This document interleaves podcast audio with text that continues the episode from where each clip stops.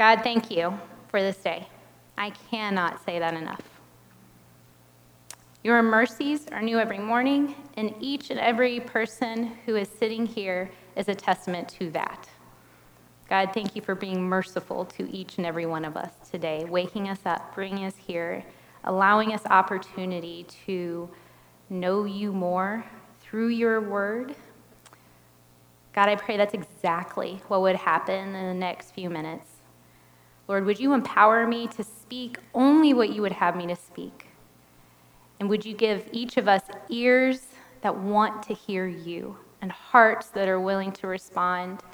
God, if there's anything I say that's not from you, just please let it fall to the ground, blow away, and let nobody remember it.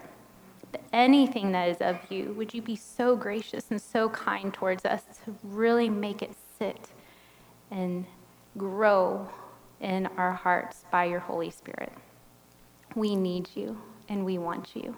And it's in Jesus' perfect name we pray. Amen.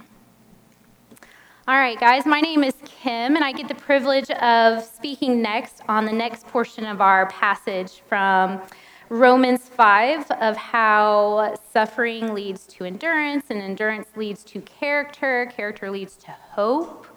Um, and all of that was couched in the previous verses of chapter 5 of we can rejoice in our sufferings which just doesn't make sense. But as Courtney unpacked last night, as Casey unpacked previously this morning, um, hopefully we're getting more and more of a vision and excitement to see just how God is able to do what does not seem possible. How when He is allowing us to feel undone, He is actually doing something. And that is good news for us, and that is good news for the rest of our world because there's lots of opportunities to see how things are getting undone, how things are not going the way we would plan or we would hope. Um, and we need to know that this is not it, that this is, the not, this is not the last say. So, um, a little bit about myself. I am married to one of the pastors at the Hallows Church, and we moved here about six ish, seven ish, somewhere around that, years ago to help start the church. And um, it's just been a beautiful process. And a lot of the process has been unpacking this very topic. Um, as all of you guys are part of a church plant, or most of you guys are part of different church plants around Seattle, um, I'm sure you've had experience with this as well, um, being part of churches where um, the gospel is not loved, that it's not necessarily embraced as a whole, um, that provides lots of opportunity. Opportunity to experience rub and pressure, like Courtney said yesterday. One of the main definitions of suffering is a pressure. So that can be small, that can be large, it can be short lived, it can be long lived. Um, but with these opportunities of pressure, we also get the opportunity to see more of Jesus and to become more like him. So that's where we're going today. Um, I'm glad that Casey spoke right before us. Like Courtney said, there's a reason.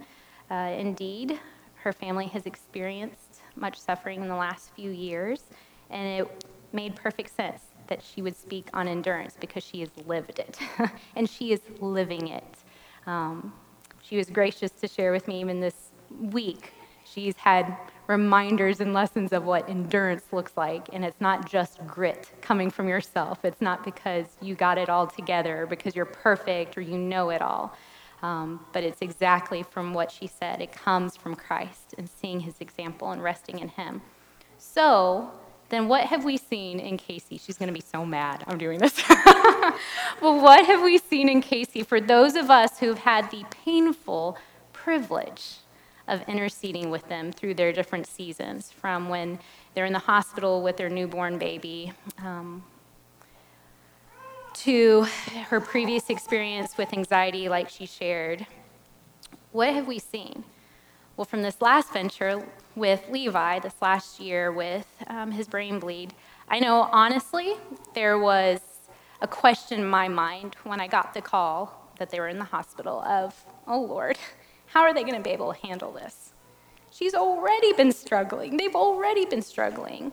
She's already had to walk through anxiety, and now there's a real thing, like a real tangible reason to worry, to be scared, to fear loss that will potentially change their lives forever. How could they possibly endure this?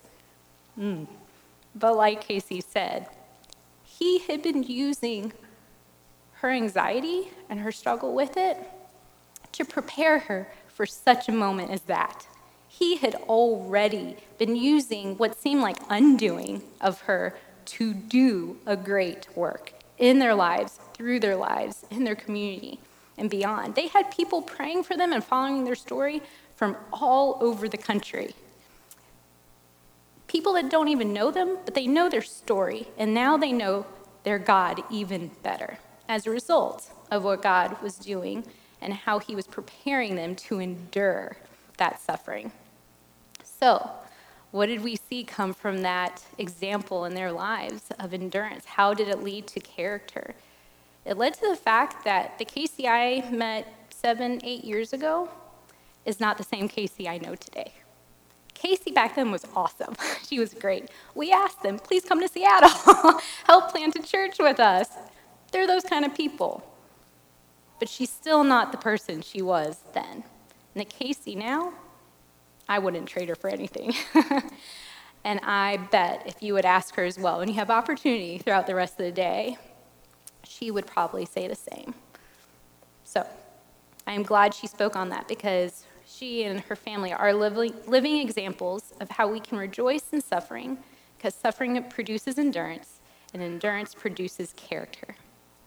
And character produces hope. And Courtney will wrap us up tonight with how hope does not disappoint. So, let's start then. Look at your outlines if you would like to. We're going to start on the first point endurance produces dokime.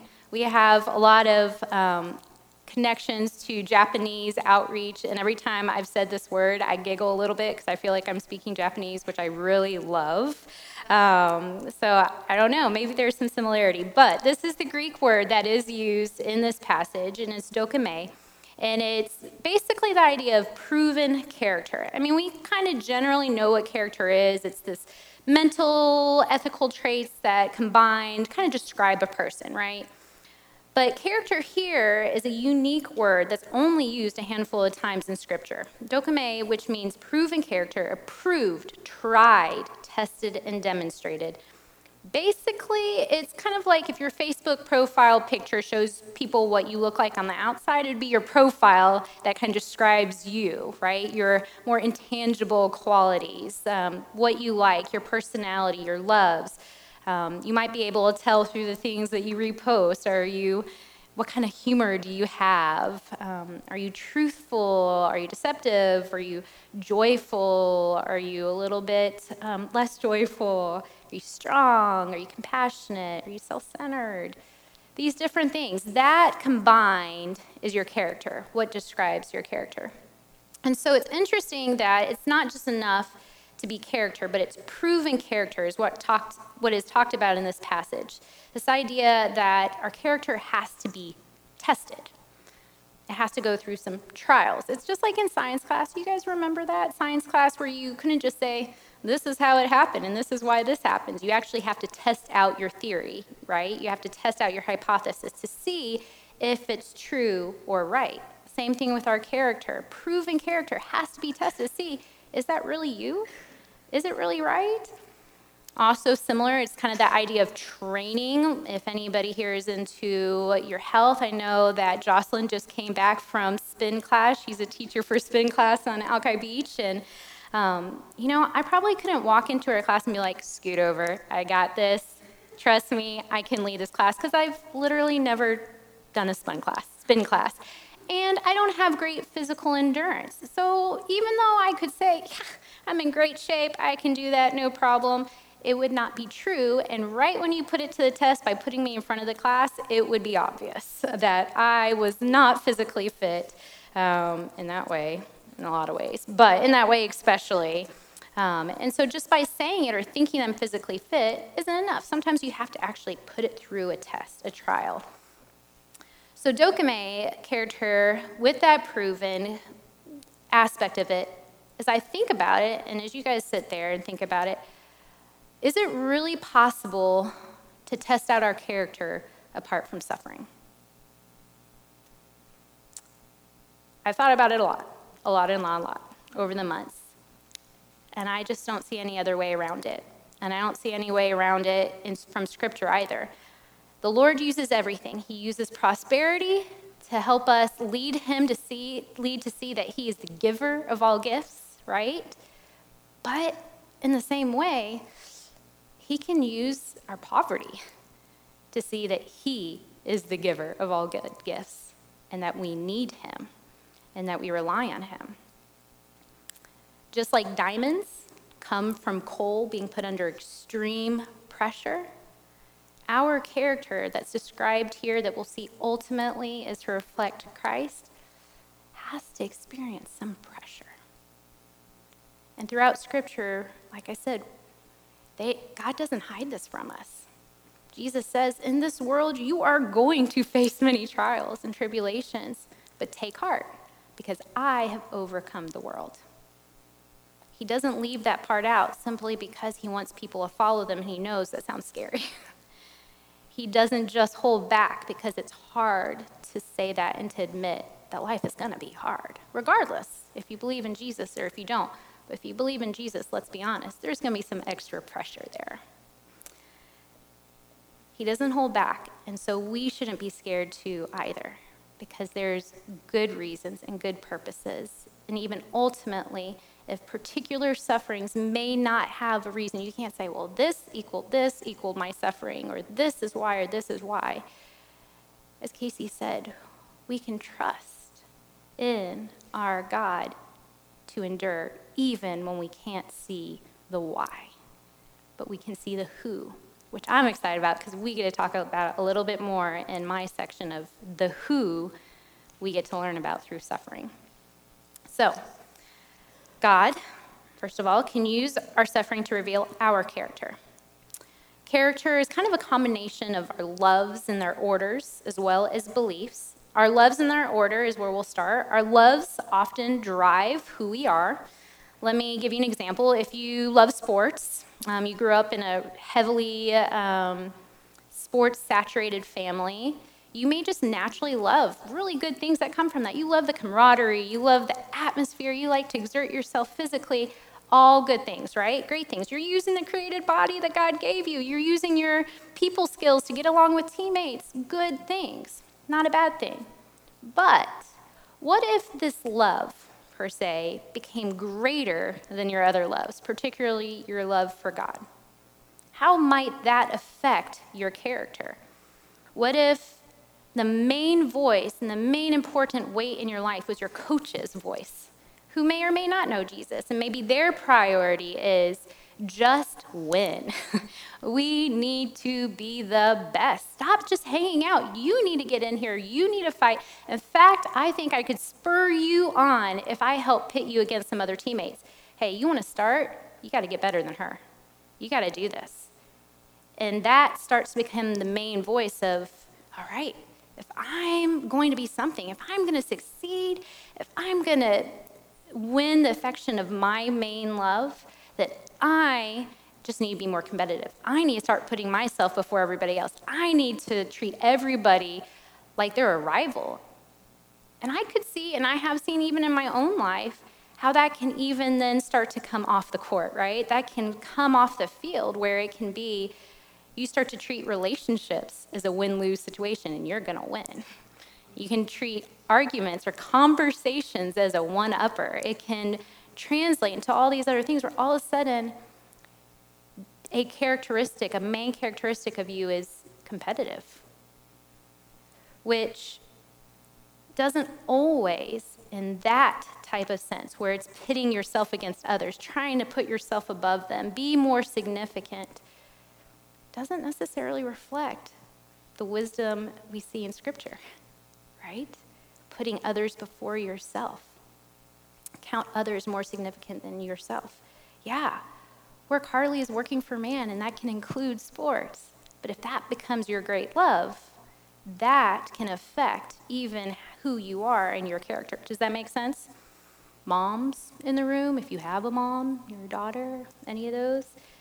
Moms, you probably experienced this. It's good to love our children. In fact, I'm pretty sure we're commanded to love God and love others, right? First great commandment, or the sum of the commandments love God with all your heart, soul, strength, and mind. And then Jesus says, and a second is similar love your neighbor as yourself. We're commanded to do that. But what if we start to love even this good thing, this good person, this good child, this good parent more than God Himself? How then can that cause a problem? How can that affect our character? I can see how if your desire is to hold the love of this person or to love, you want to hold on to them more than anything else, that it's possible you become a jealous person more than just merely a loyal person, right? You could be deceitful versus honest to keep their good opinion of you, to keep um, favor with them, to keep them from being upset with you. And so that can affect your character if that is your love greater than, I love God, so I'm able to love you well. And so, therefore, I'm going to let my love for God affect my character more than my love for you. C.S. Lewis puts it this way He says, It's probably impossible to love any human being simply too much. We may love him too much in proportion to our love for God, but it is the smallness of our love for God, not the greatness of our love for the many, that constitutes the inordinacy. You catch that? When good things become the God thing, that affects character. And in suffering, when we are in the midst of seeing the loss of some of those great loves, those loves who have become greater than God, it's often those times that that comes to the surface, where good things have become God things. It doesn't mean God's going to take away all those things and, and that those are bad things or that's bad love. But it can mean that the Lord, in his wisdom and his kindness, can use suffering, can use pressure to reveal some of these things in our character, to test it and then to change it later. Beliefs is another aspect of our character that composes our character, I guess is a better way of saying that. When suffering comes, for instance, we may begin to question who God is, who we are, what is good, what is bad, what is really right, what's really wrong.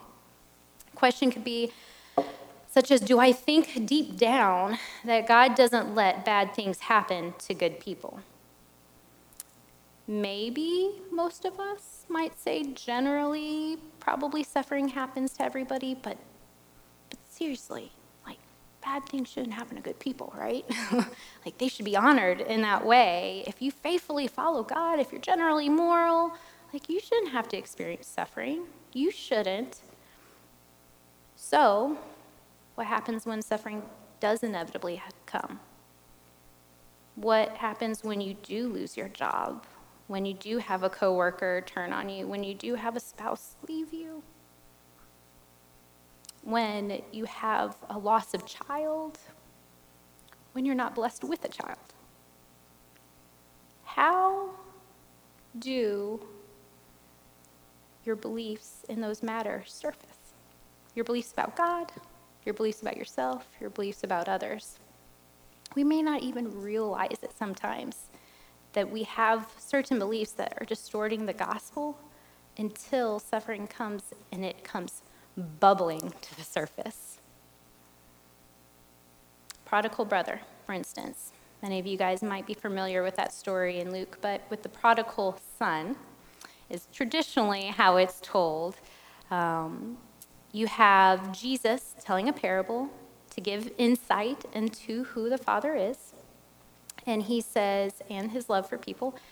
And basically, he gives this scenario with his father having two sons, and the youngest of the sons comes to him after he has spent what we imagine to be years of raising him, caring for him, loving him, teaching him, teaching him what's good, what's not bad, what's right, what's not wrong. And the youngest son basically says, I'm done. I'm done with you. I'm done with this. I, in fact, would like to treat you like you're dead to me, so go ahead and give me my inheritance, if you will, and I'll just go and do what I please.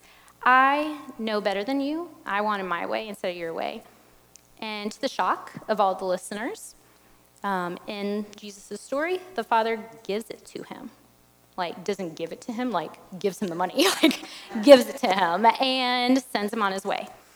And so basically, the younger son, as you may know from the story, he goes off, he lives to the full what he was expecting, but he didn't get what he expected from it.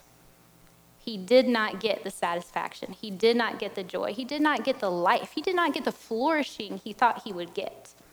Instead, he ended up basically wishing he could eat the food that the pigs were eating.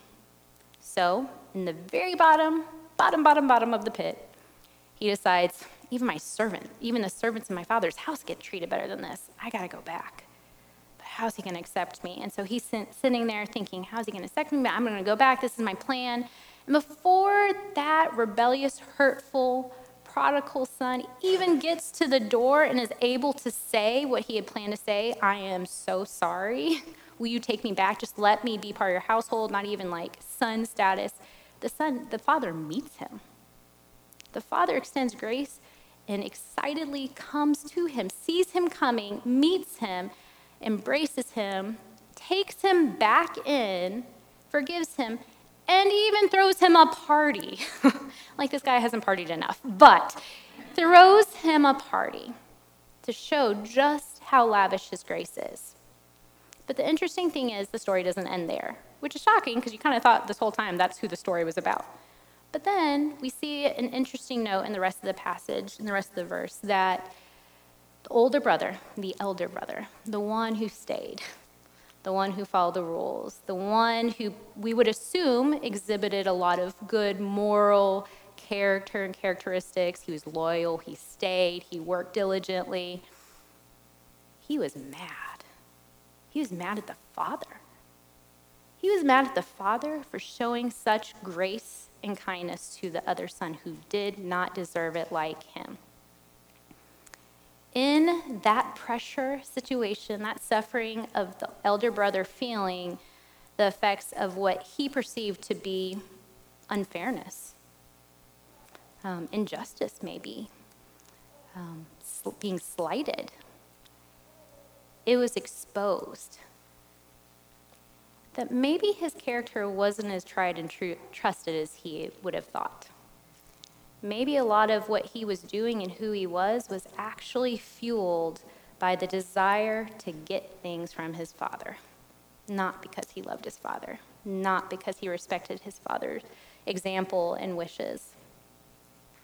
He was bitter and he was self centered, and that came to the surface in the midst of suffering that wasn't even necessarily had anything to do with him, but he still experienced that pressure at the end.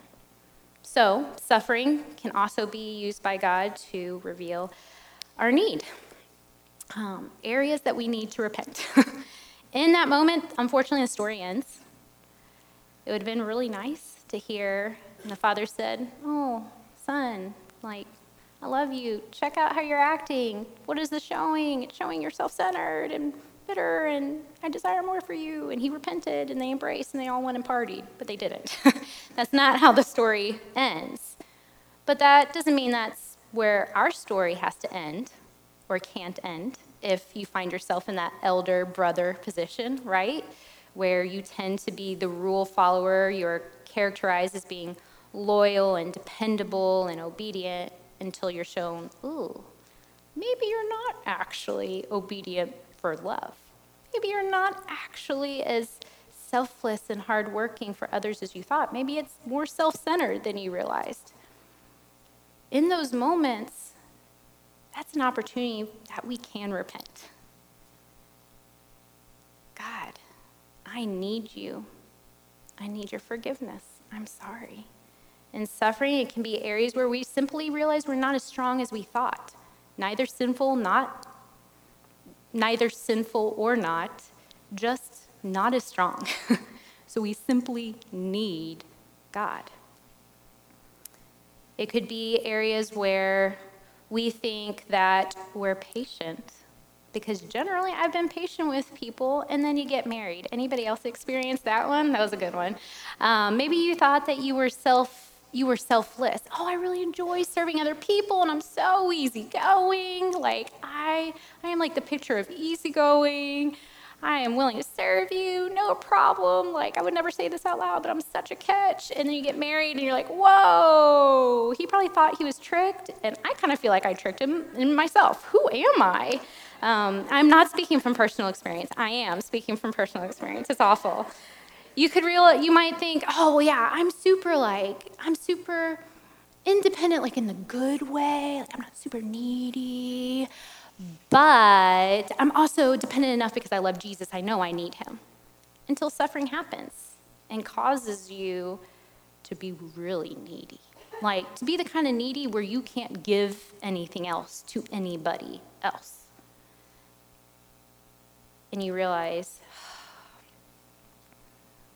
man, I need from God and others more than I could have ever dreamed. It can show that we're proud because we've had an easy life and you just don't realize you're proud. you don't realize it until you're humbled sometimes. And suffering has a way of humbling us. It's easy to think that, oh, I'm not trying to be sovereign like God until you lose control of a situation. and it's literally out of your hands, and you realize, I don't like how that feels. And there's things surfacing of how I act, how I'm lashing out, how I'm how I'm responding in anger, I am not quick to listen. I am not slow to speak. I am not slow to anger in all these ways, and it's coming because now you might have an opportunity where finally, for the first time, you've lost control of a situation around you. And the good thing is, though, that's all tools that God can use to lead us to know Him more and to depend upon him more, which is the gospel, right, guys? The gospel is not, you need Jesus at the beginning and then you like peace out and you do everything good to make it up. No, nobody can handle that. You can't handle that. I can't handle that. That's not a burden we were even meant to bear. There's no way. Like Keller's quote, this all comes together. Um, Timothy Keller, a theologian, a pastor in New York City. He wrote Walking with God Through Pain and Suffering. I would highly, highly recommend that book, Walking with God Through Pain and Suffering. He says, When something is taken from us, our suffering is real and valid. Hear that, ladies. Courtney covered that last night, but I know there's new women today. We're talking about touchy things today. And in no way hear that your pain and your suffering is not valid and that it's not real but often inside we are disproportionately cast down because the suffering is shaking out of our grasp, something that we allow to become more than just a good thing to us. It had become too important spiritually and emotionally. We looked at it as our honor and glory. The reason we could walk with our head up, we may have said to others, Jesus is my Savior. His approval, His opinion of me, and His service is all that matters. But functionally, we get our self worth from something else. In suffering, these something else's get shaken. In King David's case, most of his suffering was perfectly valid. To lose the love of your son and your people and to be falsely accused was searing pain. But he also realized that he had let popular opinion and earthly esteem become too important to him. He recommitted himself to finding God as his only glory. Here, then, is what we must do when we suffer. We should look around our lives to see if our suffering has not been unnecessarily intensified because there are some things that we have set our hearts and hopes upon too much. We must relocate our glory and reorder our loves. Suffering almost always shows you that some things you thought you couldn't live without, you can live without if you lean on God.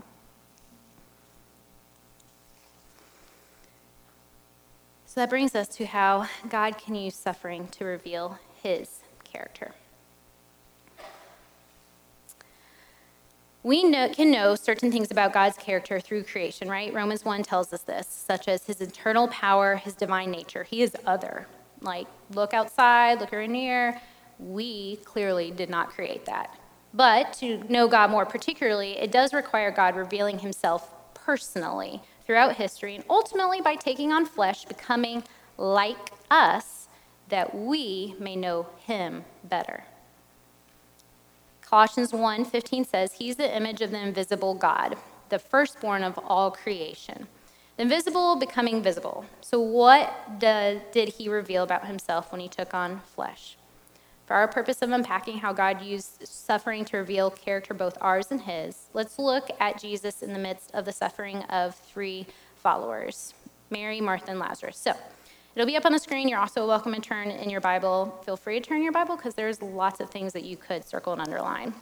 John 11, 1 through 44 is where we're heading. Okay, it is a meaty passage, but stick with me. It is worth it because it definitely helps us to see God's character in our suffering, and at least in their suffering, and are able to put ourselves in that place. John 11, verse 1 says, But a certain man was ill, Lazarus of Bethany, the village of Mary and her sister Martha. Do you guys remember them from anything else? Mary and Martha? Remember? Martha was all about the serving, taking care of things when Jesus came to the house, and she was all mad at Mary because Mary was sitting at Jesus' feet, listening to him, spending time with him.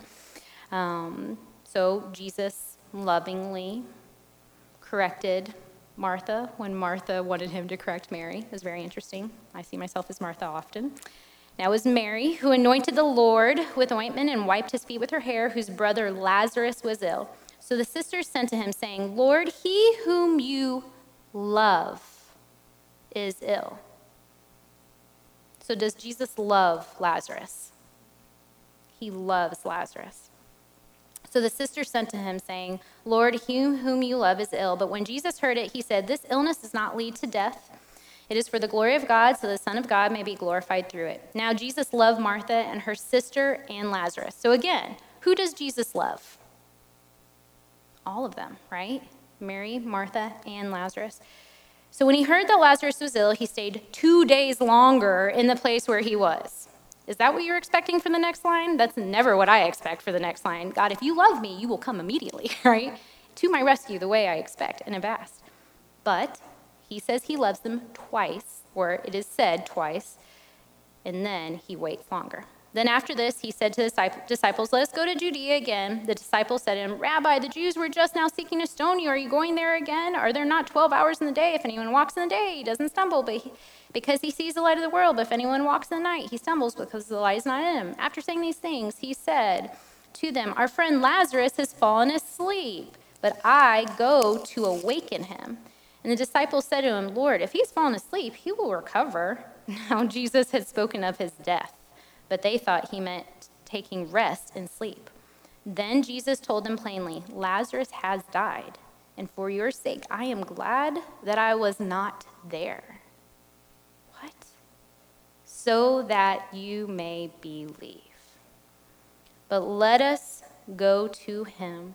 So Thomas called the twin, said to his fellow disciples, Let us also go that we may die with him. So he goes on. This is an important passage on he is the resurrection and the light, life. I'm only skipping over it for time purposes. You should not skip over it. It is important to our gospel understanding. But I'm hopping down to verse 28 that says, When she said this, she went and called her sister Mary, saying in private, The teacher is here and is calling for you. And when she heard it, she rose quickly and went to him. Now, Jesus had not yet come into the village, but was still in the place where Martha had met him. When the Jews who were with her in the house consoling her saw Mary rise quickly and go out, they followed her, supposing that she was going to the tomb to weep there. Now, when Mary came to where Jesus was and saw him, she fell at his feet, saying to him, Lord, if you had been here, my brother would not have died. And when Jesus saw her weeping, and the Jews who had come with her also weeping, he was deeply moved in his spirit and greatly troubled. He felt suffering, he felt the pressure. And he said, where have you laid him? And they said to him, Lord, come and see. And Jesus wept. So the Jews said, See how he loved him. But some of them said, Could not he open the eyes of the blind man also have kept this man from dying? Then Jesus, deeply moved again, came to the tomb, deeply moved again. It was a cave and a stone lay against it, and Jesus said, Take away the stone. And Martha, the sister of the dead man, said to him, Lord, by this time there will be an odor, for he has been dead four days. They've been in despair, suffering for days. And Jesus said to her, Did I not tell you that if you believed, you would see the glory of God? So they took away the stone. Jesus lifted up his eyes and said, Father, I thank you that you've heard me. I knew that you always hear me. You always hear me. But I said this on account of the people standing around, that they may believe that you sent me. And when he had said these things, he cried out with a loud voice, Lazarus, come out. And the man who had died came out and his hands and feet bound with linen strips, and his face wrapped with a cloth. And Jesus said to them, Unbind him and let him go. This passage is particularly soft and close to me because this is a passage that the Lord had sent me to in a time of deep discouragement. Um, I would say depression. It lasted a long time. I couldn't control my tears. My child, my children were asking me, "Mommy, why are you crying all the time?" And while I didn't despair in my soul, I knew it was well. My soul, I knew my soul was well, but it did not feel well. Things did not feel well. I could not see how the Lord, in the here and now at least, would bring himself glory and care for people's good care for my good, my family's good, to be honest. And I had questions in my journal that said things like, Do you even hear anymore? Do you care? Do you see? Why are you letting us experience this? This makes no sense. The only thing I can think of is, You don't care. You're not with us. This is not true. You are not true. And he sent me here. And you can maybe imagine how it comforted my heart. Because the other question that was coming up over and over is Have I done something wrong? Do you not love me? Is this what your love looks like? To be abandoned? To be forsaken? He answered in this passage. Do you see how he answers us in this passage? How he answers in their suffering? He showed more of his character. We can know things about God in general, but through Jesus, we see more of who he is and his character. And we see that he is present. He was present even when he wasn't present. He knew what was happening. He kept up. He even told others he's dead. He knew somewhere else what had already happened to Lazarus. He was wise. He chose his timing perfectly for their good and for his glory. He was compassionate. He wept, guys. He was troubled in his soul. He grieved, even knowing that he was going to go and take their suffering, undo the harm of death in that moment. He knew that and he still wept. He still was troubled. He was still stirred.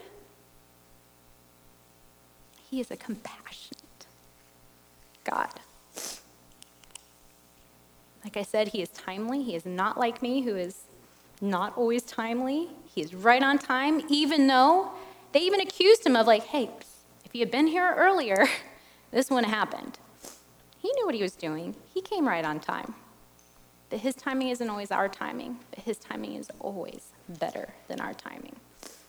He's intentional, he's sovereign, He's all knowing. He's good. He's loving.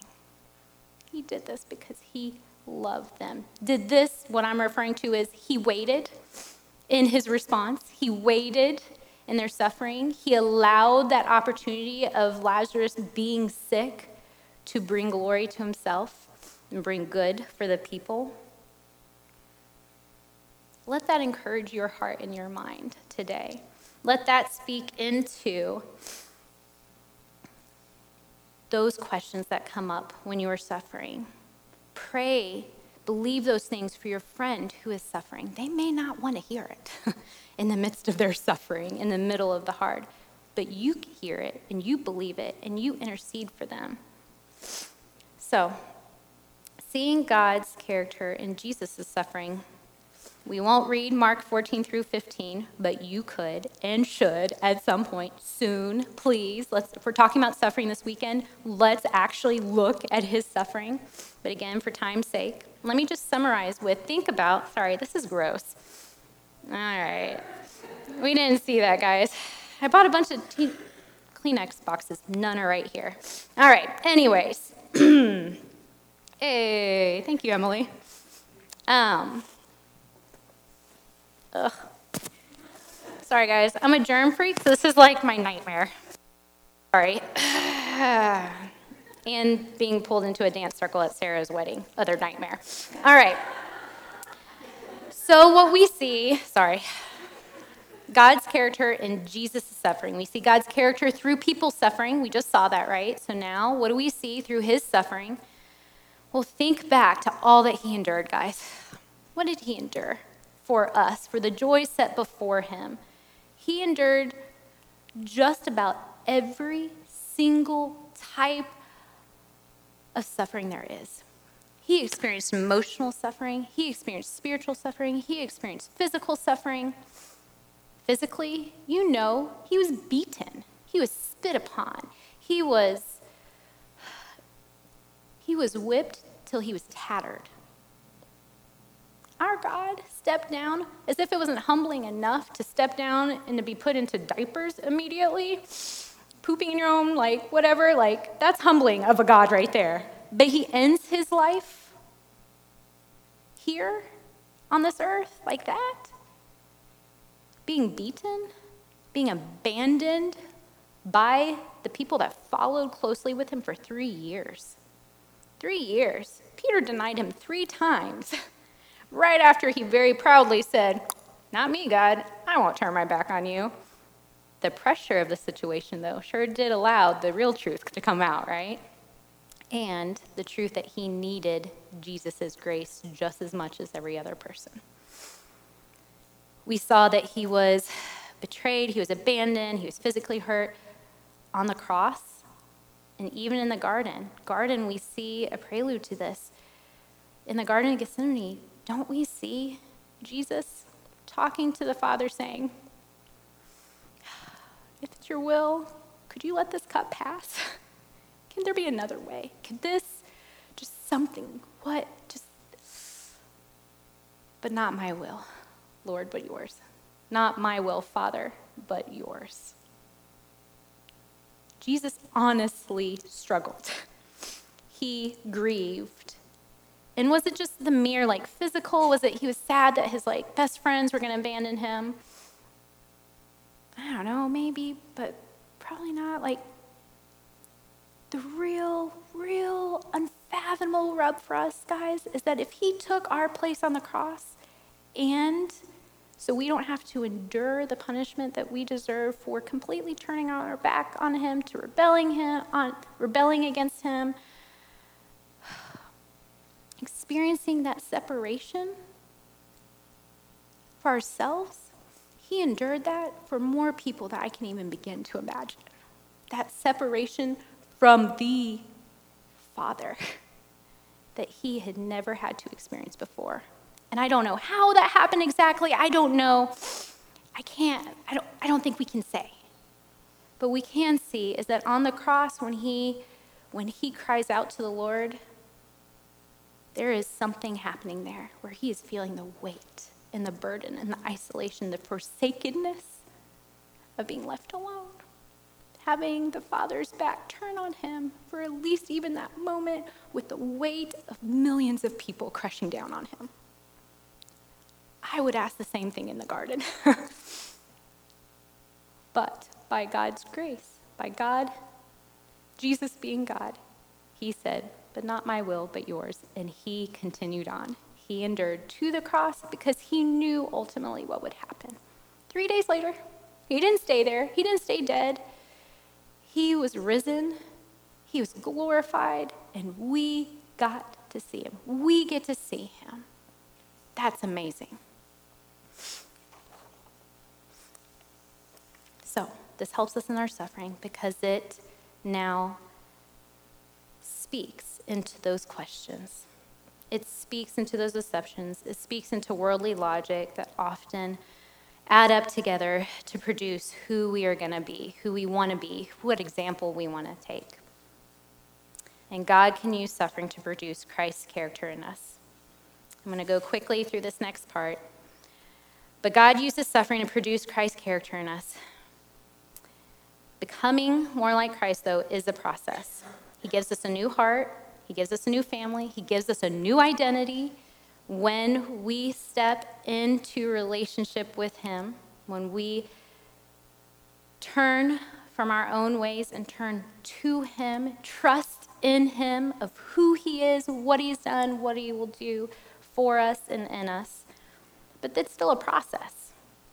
Because it's like being brought from an orphanage into a new family. Just because you now have a new name, you have a new identity, you are you have a new home, a new future. It doesn't mean automatically you know how to live like that. it doesn't mean automatically you know, hey, in this house, mom and dad, like that's not how we treat each other. We don't yell at each other when we're mad there's a learning curve, right, of what it looks like to be part of that family. And in the same way, that's how salvation and sanctification works. You are saved immediately, but God is doing a work over a lifetime. And then ultimately, salvation ends in glorification, becoming like Christ. And this is interesting, guys. We don't have time to go through, which makes me so sad, but go back to Genesis 1. Genesis 1. Who were we created to be like? Anybody? God. He said, Let us make, let us make. That's interesting, right, Trinity? Let us make man in our image, in our likeness. Guys, we were created to show his likeness. And so in salvation, he restores that, he repurposes that, he recreates that image in us over time. So take heart. It is happening, even if it feels slow and even if there are times when it is going to hurt or is through hard situations. It's like 2 Corinthians 3:18 we are reminded, and we all with unveiled faces beholding the glory of God are being transformed into the same image, image from one degree of glory to another. Are being transformed. It's a process from one degree of glory to another, and it is glorious to look like Jesus. For this comes from the Lord who is the Spirit.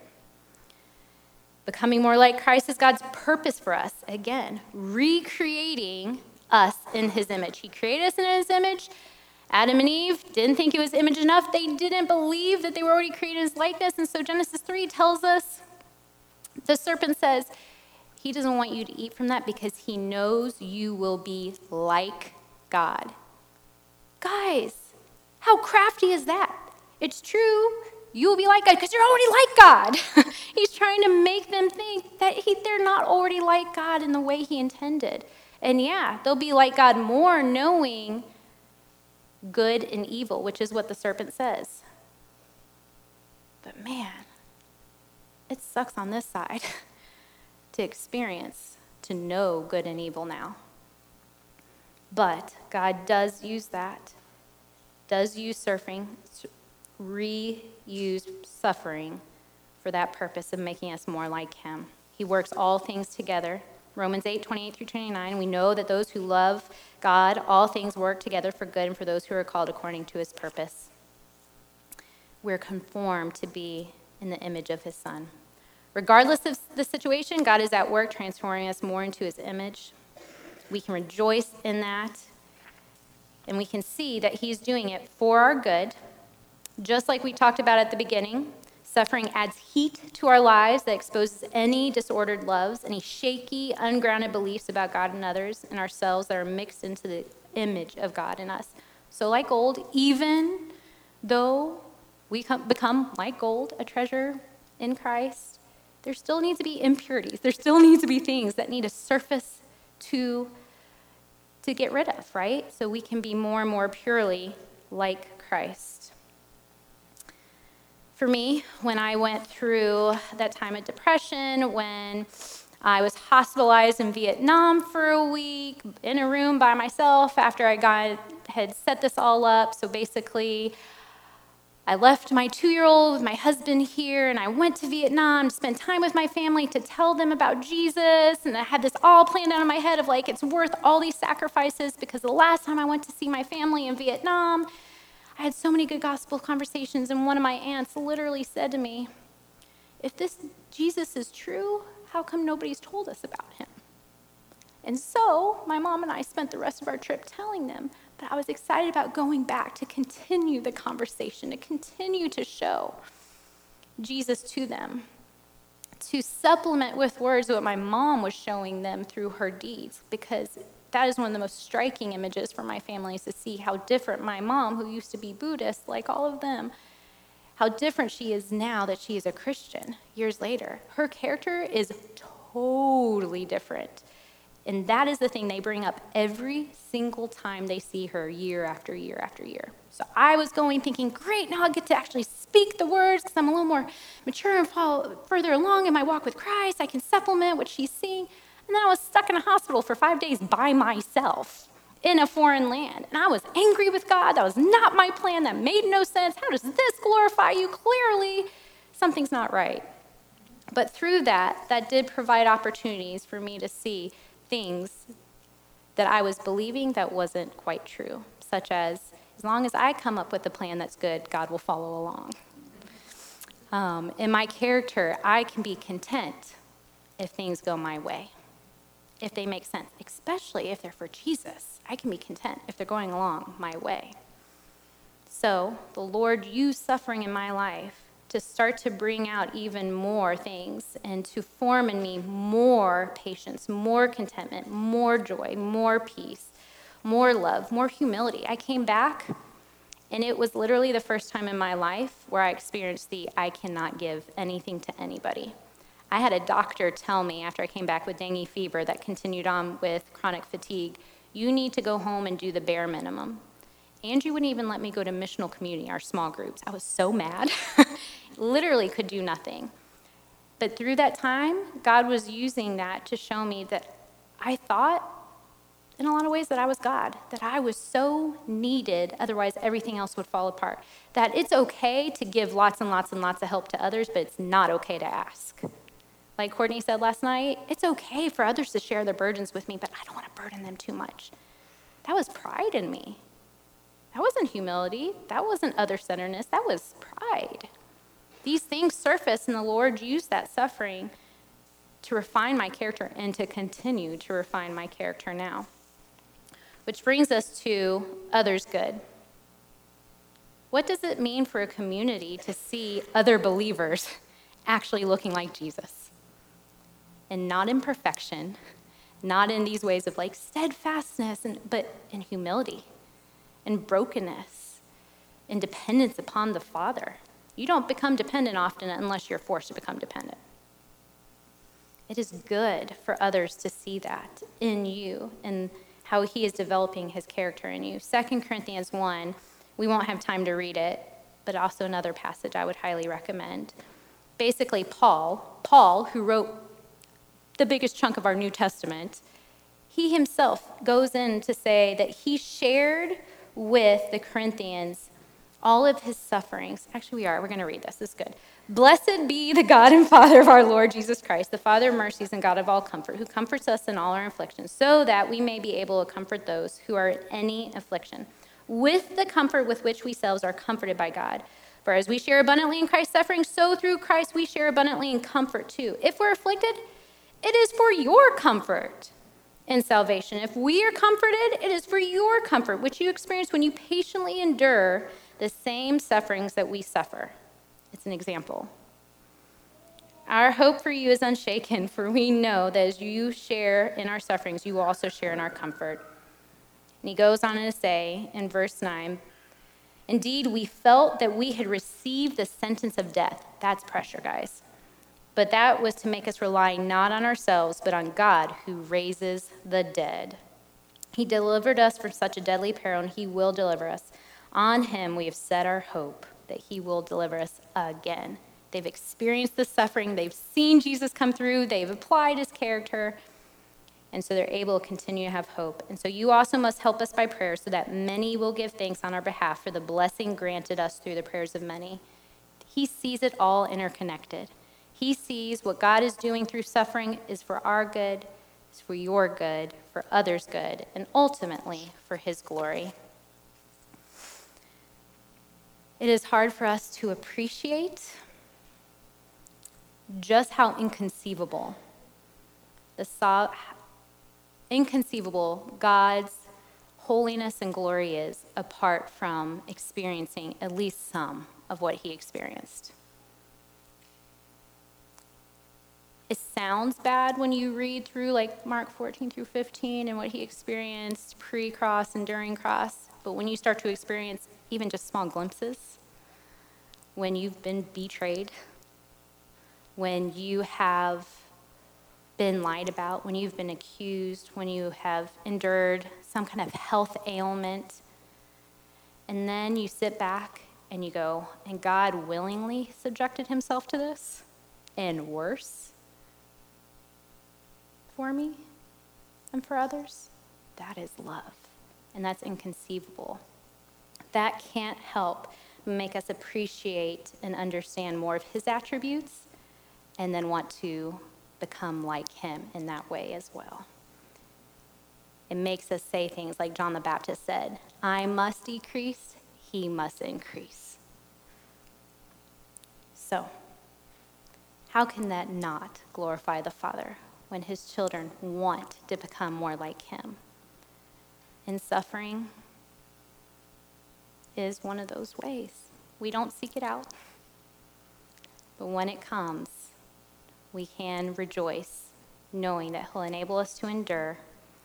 Endurance leads to becoming more like Christ, putting on His character, being tangible expression of the invisible God, and it enables us to praise Him more, to be more astounded by His love, His grace, His faithfulness, His gospel. So let us pray. God, thank you so much for this day. Please allow our conversations over lunch to be fruitful and edifying. God, would you continue to help us to be sensitive to your spirit as we converse, as we process? Help us to receive grace as well as to give it. It's in Jesus' perfect name we pray. Amen.